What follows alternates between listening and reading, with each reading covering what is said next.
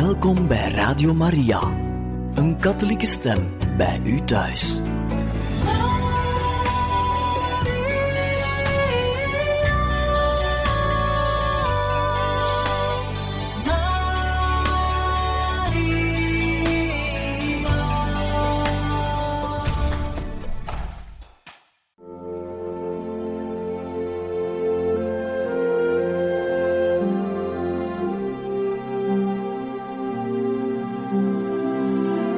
Beste luisteraars van Radio Maria, welkom bij het programma Catechismus. Een overweging bij de geloofschat van de kerk.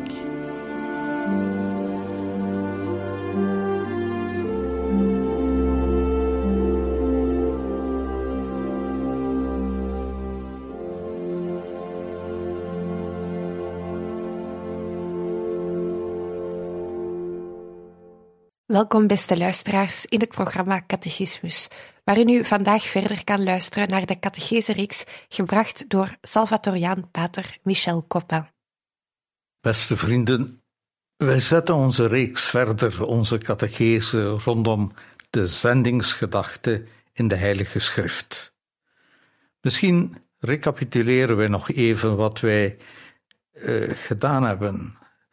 We zijn op zoek gegaan naar een herbronning van de missionaire dimensie van ons christen zijn, die volgens mij de wezenlijke dimensie is. We zijn gaan kijken naar de roeping en de zending bij aartsvader Abraham. We zijn gaan zien naar de roeping en de zending bij Mozes. We hebben ook gezien hoe dat David als koning geroepen wordt en zijn zending voltrekt. Ook de grote profeet Elia was van de partij. Wij keken naar zijn roeping en naar zijn zending. We zijn ook gaan zien naar de roeping en de zending van de profeet Jesaja, om dan uiteindelijk ook de roeping en zending te zien van de profeet Jeremia. Nadat wij deze figuren uit het Oude Testament nader bekeken hebben, zijn wij te raden gegaan bij wat we bij Jezus over de zending kunnen leren. Jezus probeert zijn eigen roeping en zijn eigen zending te ontdekken. Dat begint reeds wanneer hij naar Jeruzalem, naar als klein kind, naar de tempel gaat en tot de schriftgeleerden spreekt.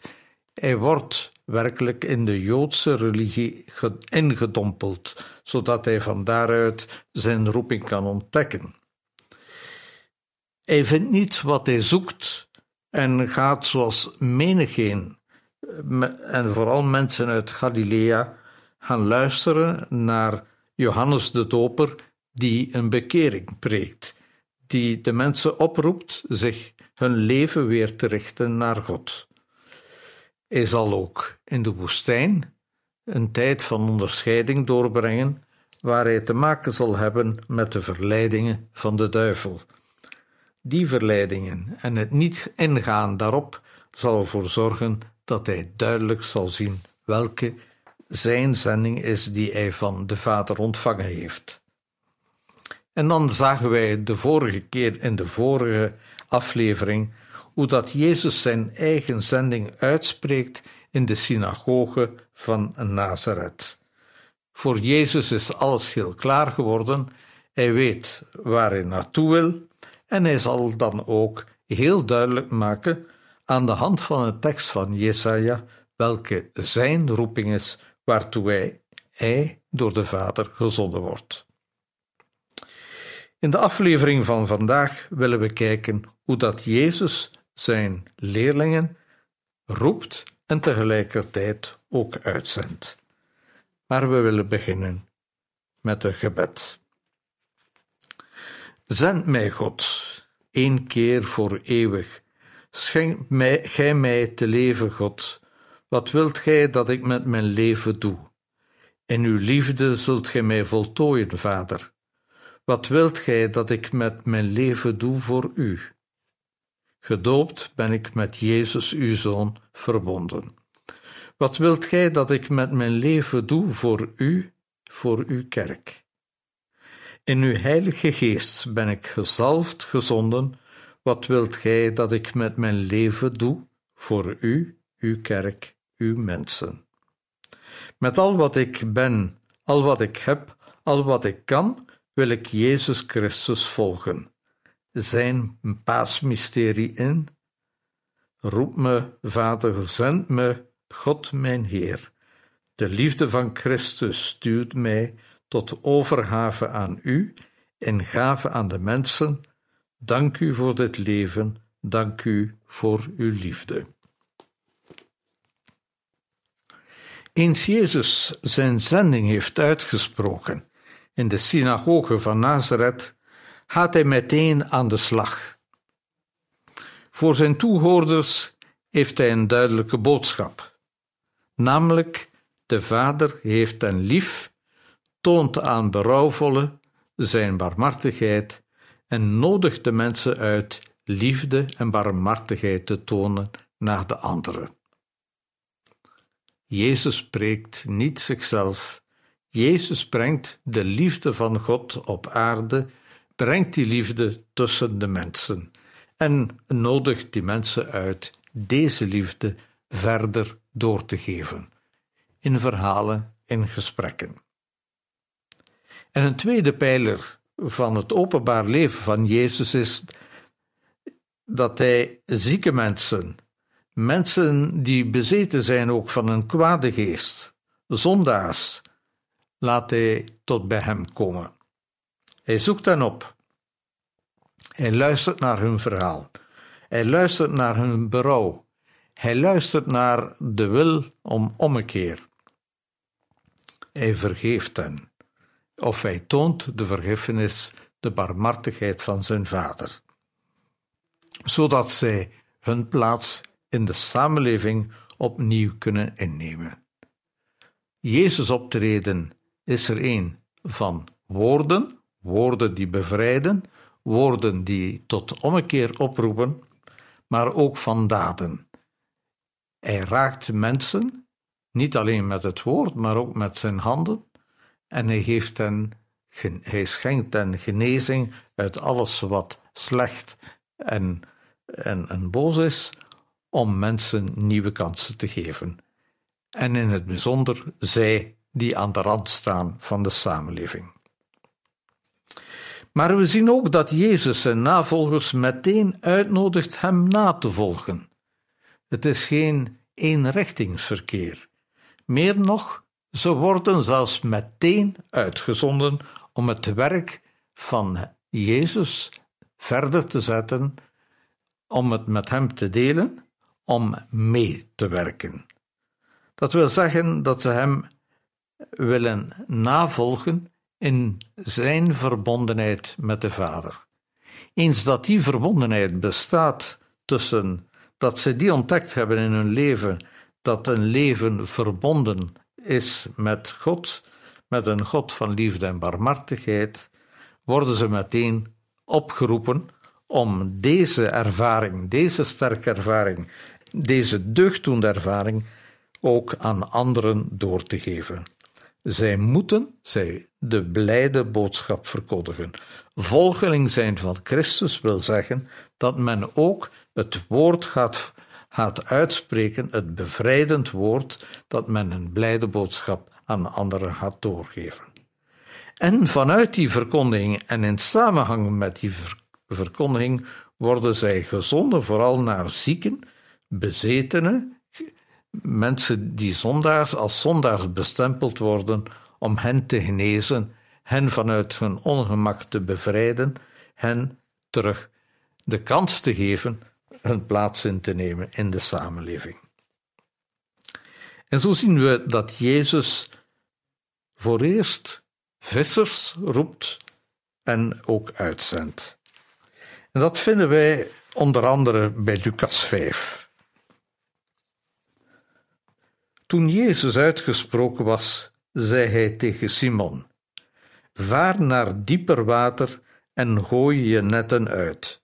We gaan vissen. Simon antwoordde: Meester, we hebben de hele nacht hard gewerkt en niets gevangen. Maar omdat u het zegt, zal ik het doen. Simon en zijn helpers gooiden de netten uit en deze keer vingen ze een heleboel vis. De netten zaten zo vol dat ze begonnen te scheuren.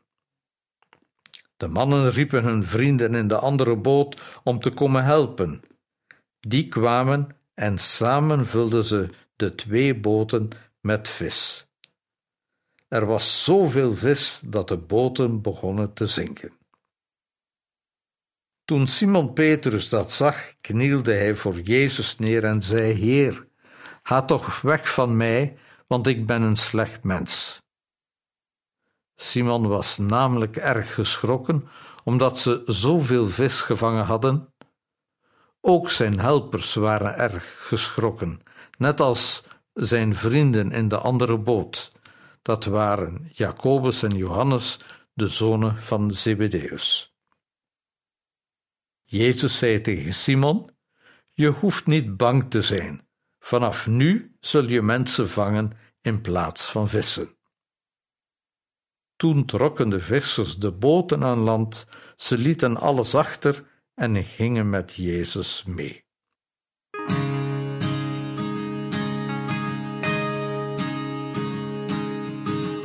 Elke dag opnieuw valt er wat te kiezen. Heb jij de kans om op te staan? Heb je de moed om jezelf te verliezen?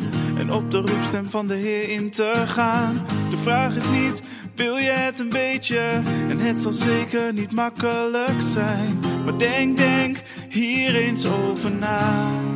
Laat ik mij netten vallen. Als u vraagt, ga met me mee. Of heb ik mijn hart verband die wereld om me heen?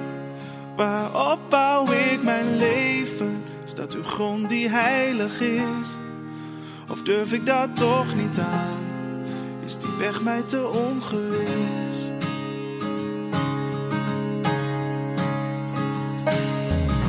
Het gaat niet alleen om de grote keuzes, de kruispunten naar links of naar rechts, maar ook om het kleine van alle dag. Alle dingen die je doet, denkt of zegt. De vraag is niet, wil je het een beetje?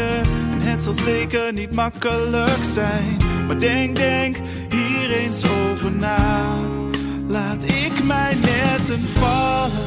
Als u vraagt, ga met me mee.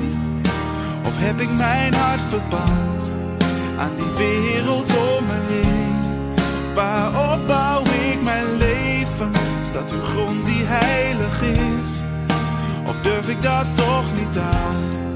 Is die weg mij te ongewis? De onzekerheid te groot? Van het totaal op u vertrouwen? Ontbreekt het mij aan geloof? Hoor ik nu bij de lauwen? U roept mij, maar het ontbreekt mij aan kracht om te antwoorden, Heer.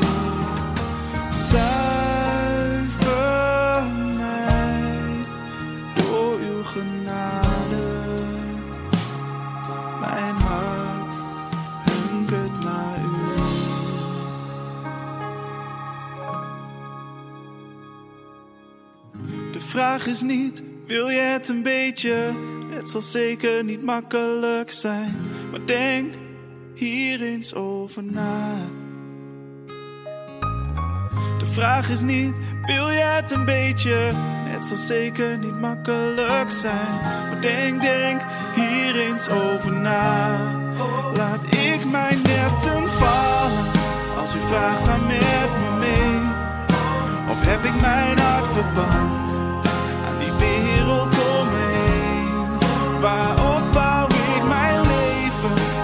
grond die heilig is? Of durf ik dat toch niet aan? Is die weg mij te ongewis? De onzekerheid te groot? Van het totaal op u vertrouwen? Ontbreekt het mij aan?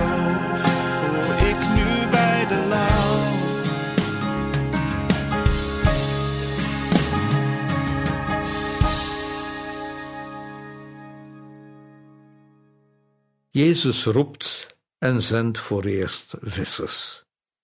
Hij roept hen op naar diep water te varen en er de netten uit te gooien. Het beeld verwijst nu al dat Jezus gekomen is om naar diep water te varen. De religie die Jezus brengt is een diepgaandere religie dan de toen hangbare religie van schriftgeleerden en fariseeën. En we zien een heel typische reactie van Petrus. Hij zegt: Ja, Jezus, we hebben de hele nacht gewerkt, maar we hebben niks gevangen. En nu komt gij ons zeggen dat wij de netten moeten uitgooien om vis te vangen. Het is een beeld. Een beeld om duidelijk te maken dat de oude religie geen vruchten voortbracht. Geen overvloedige visvangst of geen degelijke resultaten. De religie van de Joden van toen bracht mensen niet tot God, bracht de mensen niet naar elkaar toe, brachten uiteindelijk geen vreugde in de harten van de mensen. Maar toch zien we dat, typisch voor Petrus weer, dat hij gehoorzaamt. Hij weet het eerst beter en hij krabt in zijn haar en zegt: Wat wil die man van ons? Maar uiteindelijk gehoorzaamt hij en luistert hij naar wat Jezus van hem vraagt. Ik zal het doen omdat de vraag van u komt. Jezus heeft blijkbaar een autoriteit die op Petrus indruk maakt en, en in staat stelt zijn eigen manier van denken op een zijspoor te plaatsen om het manier van denken en doen van Jezus toch aan te nemen en centraal te stellen. Ik zal het doen omdat de vraag van u komt. Dat wil zeggen dat Petrus het anders zijn van Jezus ervaart. Hij begrijpt het nog niet ten volle, maar hij vindt het toch de moeite om op het voorstel in te gaan. Ik zal het doen omdat de vraag van u komt, niet omdat mijn redenering over, overtuigd is, niet omdat ik overtuigd ben dat dat vruchten, zoden aan de dijk zal brengen. De oude religie bracht voor hen geen vruchten voort. De nieuwe religie van Jezus misschien wel. Dus Petrus had niks meer te verliezen. De visvangst van de eerste volgelingen van Jezus gebeurde tijdens de nacht. Ook het beeld van de nacht moeten we ernstig nemen. Hier wordt het beeld van de duisternis gebruikt, een duisternis die het leven bedreigt, die het leven wegneemt en uiteindelijk naar de dood leidt. De oude religie gaf geen leven, was veeleer beangstigend, bedreigend. De oude religie voerde veeleer naar de dood, naar een doodspoor. De grote visvangst geschiet daarentegen bij het ochtendgloren, bij het ontstaan van het licht. De religie van Jezus brengt licht, neemt de angsten weg, doet de duisternis wegschemeren, doet nieuw leven ontstaan om uiteindelijk hoop te geven. De leerlingen zien het licht in de nieuwe leer van Jezus. Een leer van verbondenheid met de Vader, een leer vanuit de barmhartigheid van de Vader. De vruchten van de grote visvangst zijn vruchten van het licht en zijn bovendien overvloedig. Ze zijn een bron van vreugde.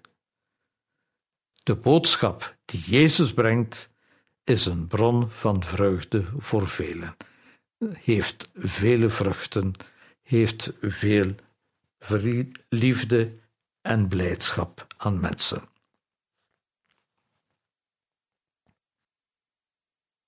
We zien een tweede reactie van Petrus.